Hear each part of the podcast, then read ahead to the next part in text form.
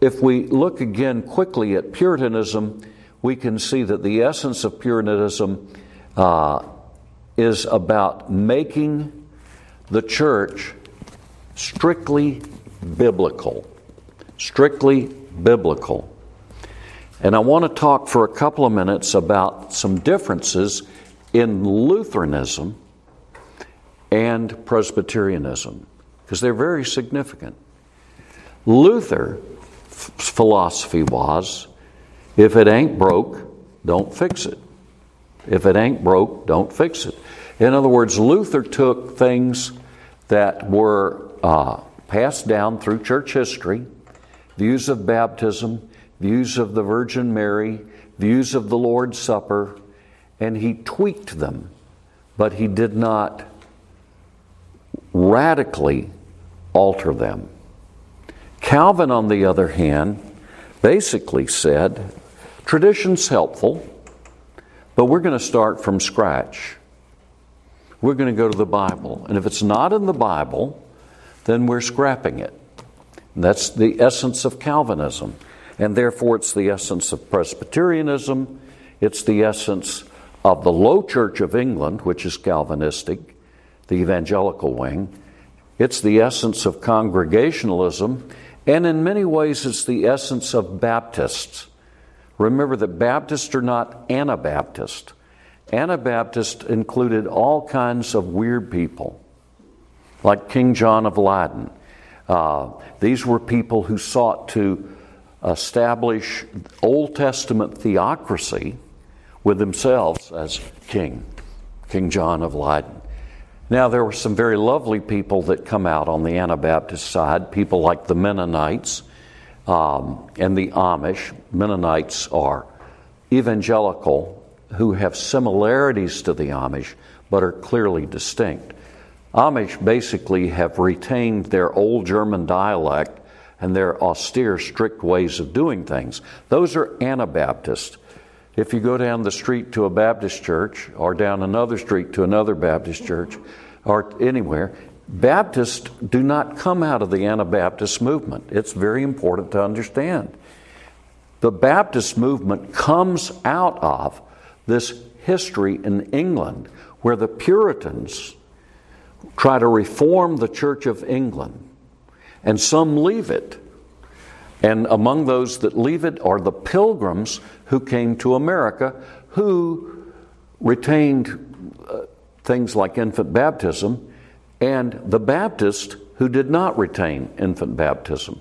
So the Baptists, in their inception in the 1600s, are really virtually identical in terms of how they understand salvation with the Presbyterians, the Congregationalists, the Low Church of England, and, and, and, with Presbyterians. So there's that's why Presbyterians love things like John Bunyan's Pilgrim's Progress, which is the at least in the beginning of my life was the most the second most important book in the English language after the King James Version of the Bible. And his lesser known book, The War for Man's Soul, is a very excellent book on understanding demonology and how Satan attacks people. The War for Man's Soul.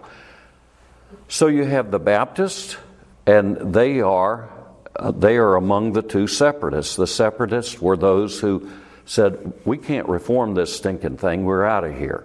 And those are the pilgrims. They went to Holland first.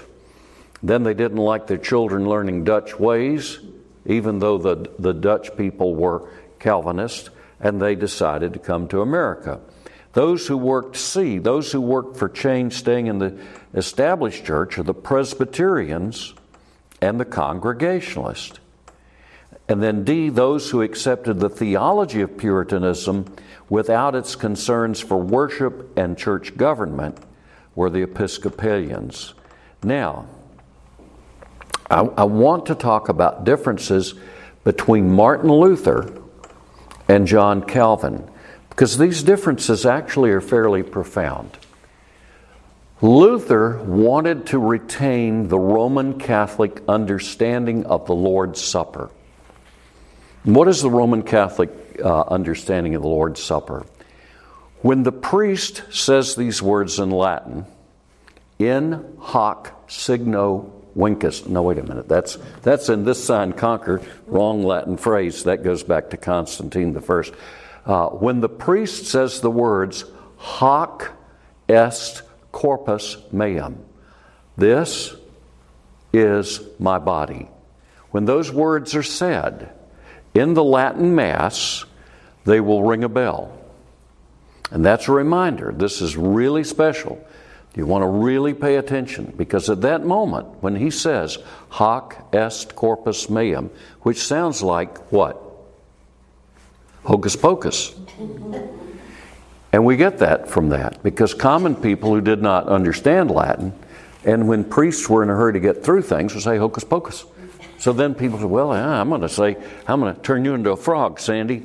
Uh, hocus pocus. And so, anyhow, in transubstantiation, the bread ceases to be bread and the wine ceases to be wine. It isn't that at all anymore whatsoever. It's replaced with transubstantiation, like you go from the West Coast to the East Coast, transubstantiation, transcontinental. The substance of the bread becomes the substance of Christ Himself. There is no bread there anymore. Smells like bread, tastes like bread, smells like bread.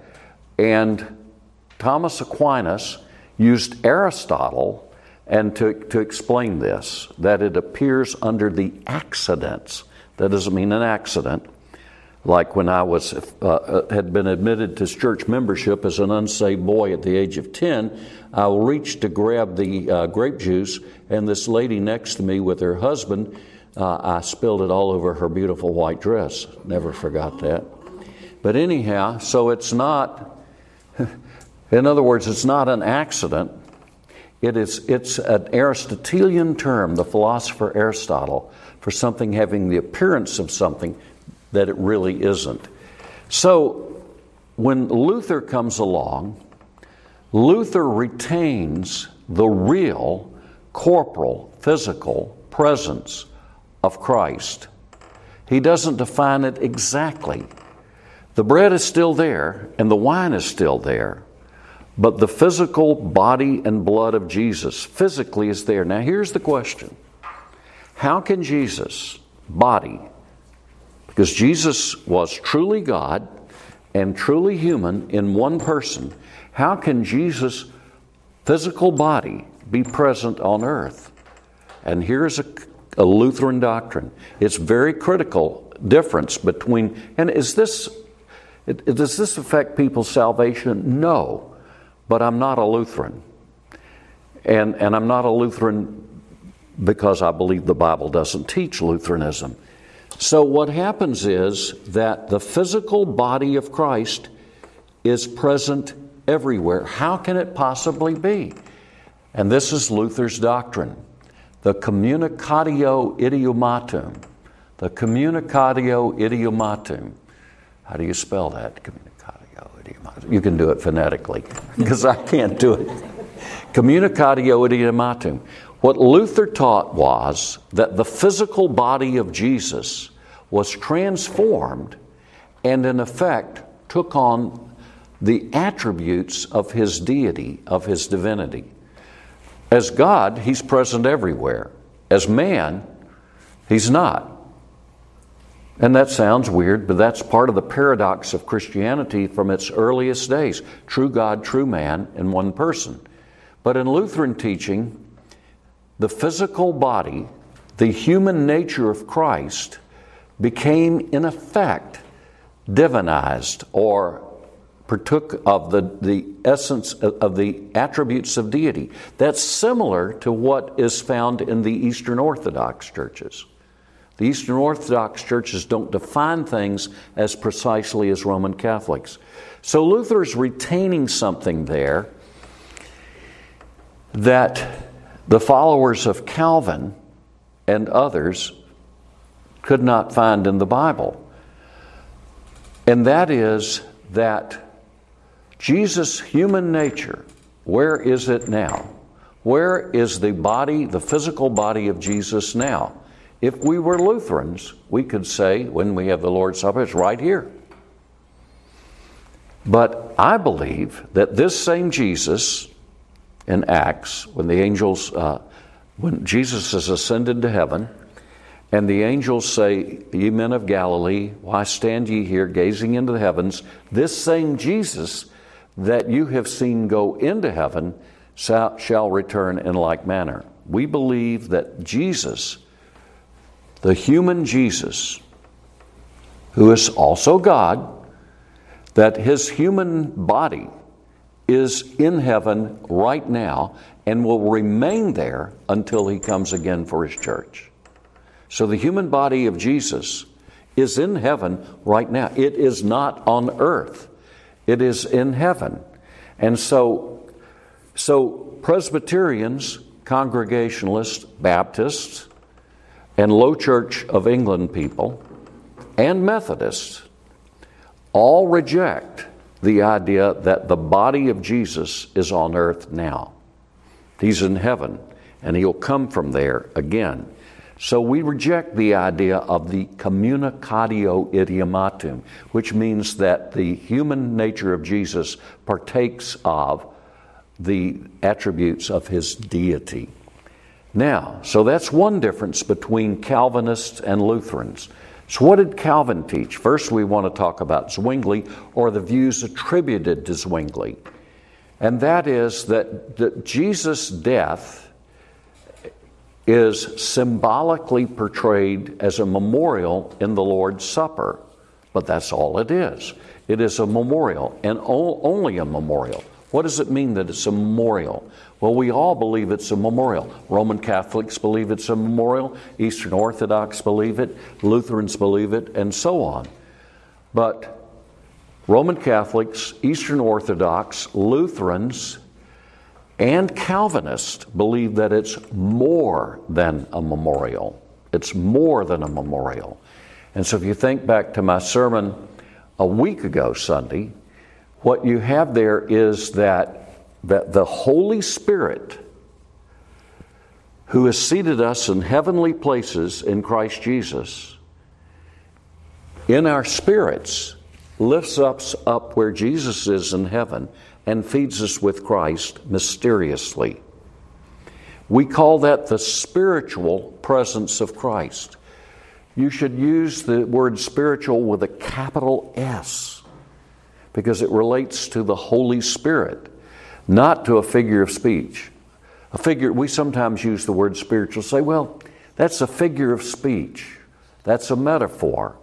No, it is, it is not that. It, it points to two things the, our understanding, low church Anglicans' understanding, Congregationalist understanding, and the Methodists, who come out of the Church of England, the low church party of the Church of England, all believe that the Holy Spirit, who is clearly present on earth, has already seated us in heavenly places in Christ, and He Himself, in a way that is mysterious and impossible to define, feeds us with Christ Himself the whole Christ, but not in a kind of way. So we believe it is a memorial, but we believe it's more than a memorial, and because the Holy Spirit is present, taking the Lord's Supper serious business. That's why when you read Paul's words in 1 Corinthians 11, some are weak, some are sick, and some have died because they profaned the table of the Lord. How'd they do it?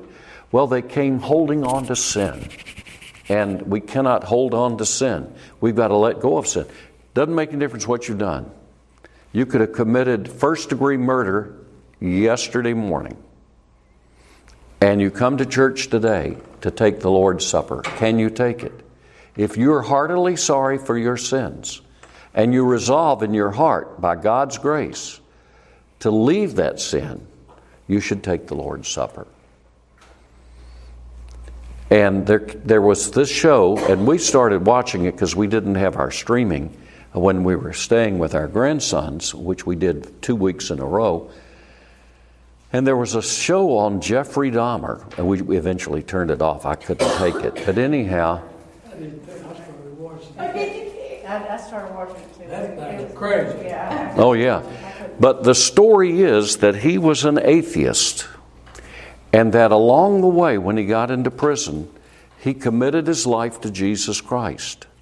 So here's the question Could Jeffrey Dahmer, a cannibal and a very violent pervert, could Jeffrey Dahmer, would I, Bob, were I a chaplain in a prison, would I, would I baptize Jeffrey Dahmer and would I administer the Lord's Supper to him? And the answer to that question is yes. Isn't he the one that he wanted to meet with James Dobson?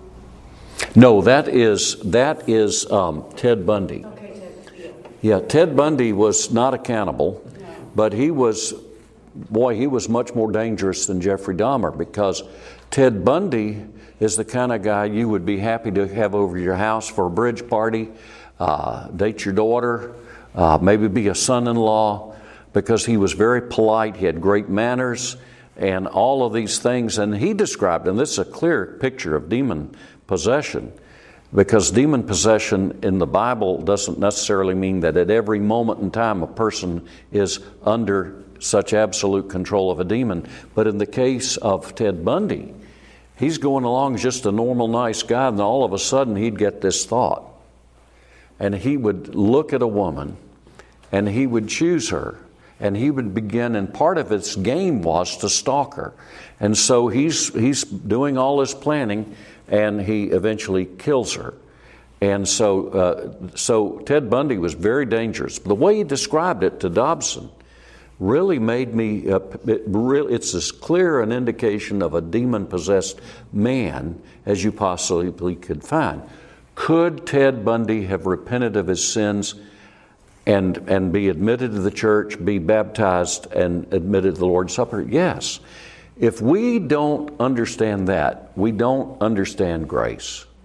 Grace says to all of us no matter who you are, no matter what you've done, no matter how wicked, bad, and depraved it is, there's, there's room at the cross for you. And so, again, uh, you've, got, you've got Ted Bundy, a man who experienced demon possession coming on him in waves, and then only after he had fulfilled it was he back to his normal self. Whereas Jeffrey Dahmer uh, had a lot of issues growing up and became increasingly perverted and, and then begins to be a cannibal. Gracious sakes. But again, the Lord's Supper. So, going back, the Lord's Supper is a memorial, but the Lord's Supper is more than a memorial. Christ is really present as we observe this ordinance, a sealing ordinance. But He's present in a mysterious way by the power of the Holy Spirit, but sufficiently present that we should not take the Lord's Supper in an unworthy way. And apparently, uh, in the church in Corinth, people were drinking a, a lot of the communion wine. And it's one reason why there is a tendency, if you're a Roman Catholic priest, because of their belief that that is not wine anymore. Every single drop has got to be consumed and then carefully wiped out. And then that's washed in a special sink because it's the actual literal blood of Jesus. And so if you're doing eight masses on Sunday morning and you haven't and you've been fasting in order to take this, by the time the last mass is done, you is a mess. so, you know, and that's why in the Middle Ages, when people were not scholarly, even your priests, they're getting near the end and they've had about eight, eight cups. Hocus pocus. so, anyhow, then, then there's another difference with Luther and Calvin, and that is the Lutheran view of baptism. And I, I'm going to wrap this up in a sec. The Lutheran view of baptism is, is baptismal regeneration. What does that mean? It means that when you're baptized, you are born again. I remember having a conversation. I had a, I had a close relationship with the Roman Catholic bishop of Alexandria, and uh, we worked together on a Franklin Graham crusade. And I'm talking to him, and I used the phrase nominal Catholic. Now, if I use the phrase nominal Presbyterian, you know what I mean. The Presbyterian's a name only. They got the name on the roll, but they don't go to church at all anymore. They're nominal Presbyterians, nominal Baptists. They were they walked the aisle, they were baptized, they joined the church, shook the preacher's hand, but we ain't seen them in 30 years. They're nominal Baptists. But the bishop said to me, his name was Sam Jacobs, he's still alive. Sam Jacobs said to me, Bob, there are no nominal Catholics. Brain's going, the little gray cells. You know what? what, wait a minute. And then I realized everyone who is baptized with water in the Roman Catholic Church, with the proper phrases being said, everyone who is baptized is a Roman Catholic and remains a Roman Catholic unless that person is excommunicated from the Roman Catholic Church. So there are no nominal Catholics because again, it's, it's a focus on ordinances and rituals. Now, so, so Luther taught baptismal regeneration. What do low church Anglicans, Presbyterians, Congregationalists, and Methodists believe? We believe that the Holy Spirit may cause someone to be born again when he's baptized. Or it may be a seal of something that might happen 20 years later. In other words, we teach that regeneration or the new birth is not tied to the moment of baptism. And this is a very important truth. So you cannot say of any baptized person, this person's born again. As my friend Sam Jacobs would have said, this person is, is a Catholic. He's born again because baptismal waters cause you to be born again. So, Presbyterians reject baptismal regeneration in two ways. First of all, only those who will eventually embrace the Lord Jesus Christ as Lord and Savior are born again and they're not necessarily born again at the moment of water baptism. This is very important. Now, I have friends who say they're Presbyterians, but who are really Lutherans. And they should be honest and join the Lutheran Church because they're not Presbyterians. And the point is that water baptism is something God uses to save someone, but it doesn't save everyone. It only saves those who eventually repent of their sins and put their trust in Christ. It's a, it's, it's a covenant. Ma'am? You're making a covenant. Yes. So it's, it's election. Yeah, it's you're making covenant. This is the critical thing right here. Acts 2:42 to, and and and that's this. This is by the way next to the favorite verse of the anti-trinitarian United Pentecostals who believe that you have to be immersed in the name of Jesus in order to go to heaven. And so they, you'll see billboards. I live uh, in the community with the largest United Pentecostal church, I believe, in the country. At least it was at one time.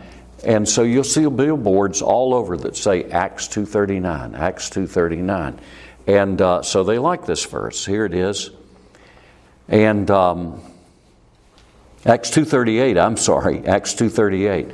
Peter replied, "Repent and be baptized every one of you in the name of Jesus Christ for the forgiveness of your sins, and you will receive the gift of the Holy Spirit." That's their favorite verse. My favorite verse comes right after it.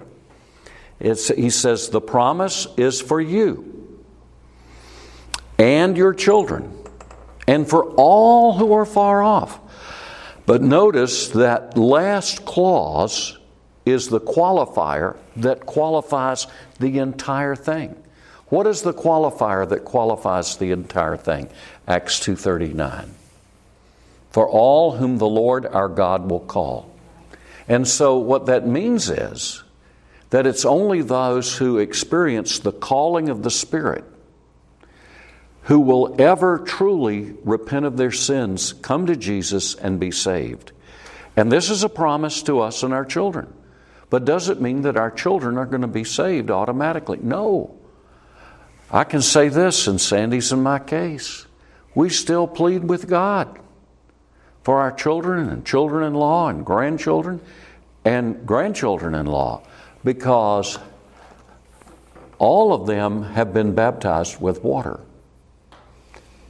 But we, we want to see evidence in them that they have a true relationship with Jesus. Now, that true relationship with Jesus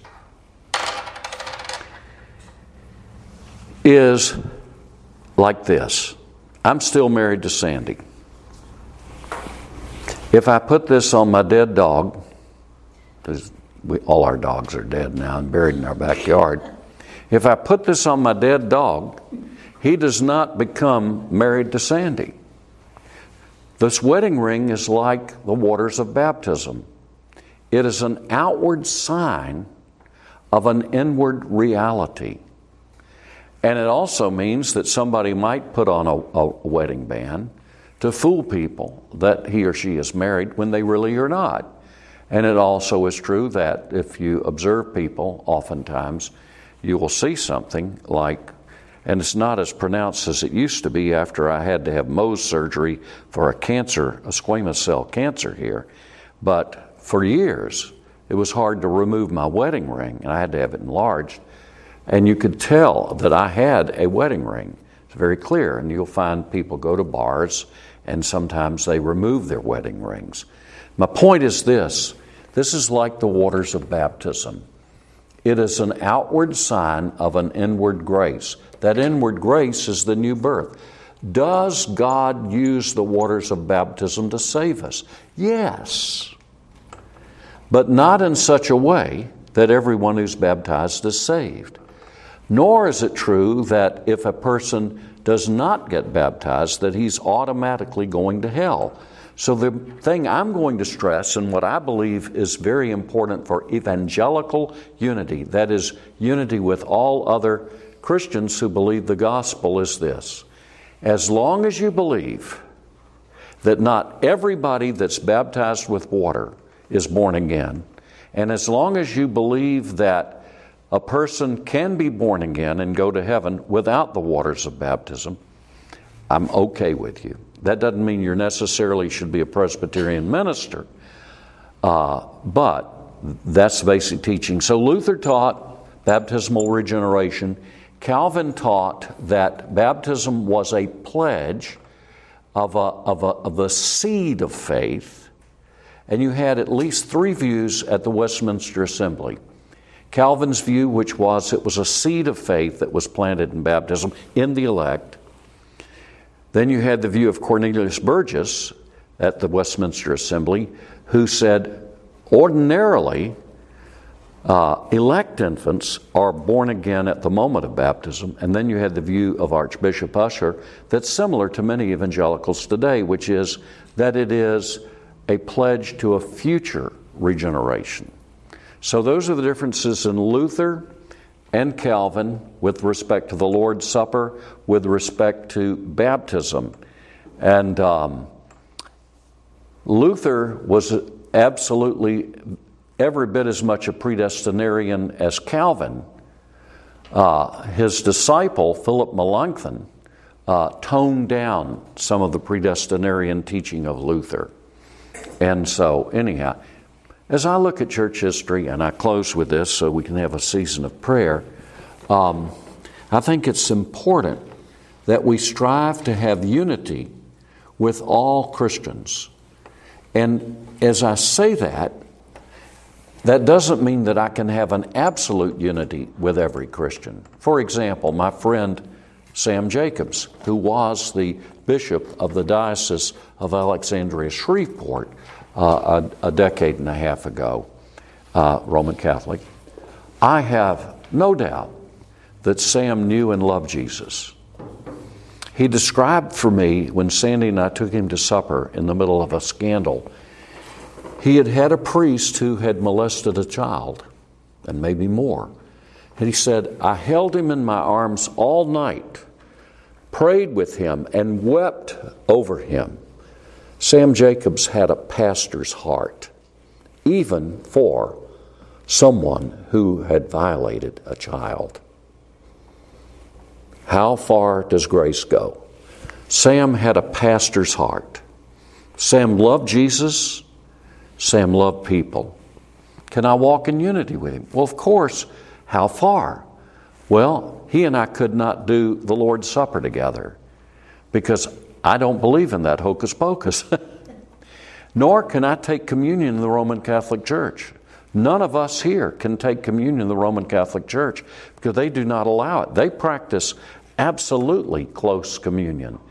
You have to be baptized in the Roman Catholic Church and you have to have been to, to confession and, and not, not take communion with a mortal sin unconfessed, which is why what Pope Francis did with first year of COVID is just bizarre. Uh, he released Catholics from that obligation. So he and I couldn't do, we couldn't do church missionary work. But I will tell you a strange story as I close. When I was smuggling Bibles into Beijing, China, in 1981, in May of 1981, um, one of the people who was with us was a Roman Catholic priest by the name of Father Michael Manning. Michael Manning had a TV show that was, was on Eternal Word, uh, is it whatever it is, the, the Roman Catholic Network. And he's there with me. And he um, he was involved in the Bible smuggling operation uh, along with us. And he took pictures and some videos, which he later showed. And we went to Mass in the cathedral in Beijing, China, together. And he said some things to me. He said, Bob, this is so amazing. He said, This Mass is pre Vatican II. He said, The priest is speaking in Latin, the priest is facing the altar, not the people. He said, This is really amazing. So the, the Chinese communist controlled the Roman Catholic Church in China, and they were not allowed to follow the Pope and, and, the, and, and what happened to Catholicism during Vatican II. So, anyhow, I think that's an interesting story. Do I believe that Michael Manning was a true Christian? Yes, I really do. He prayed with us before we smuggled the Bibles. We, the night before, we prayed.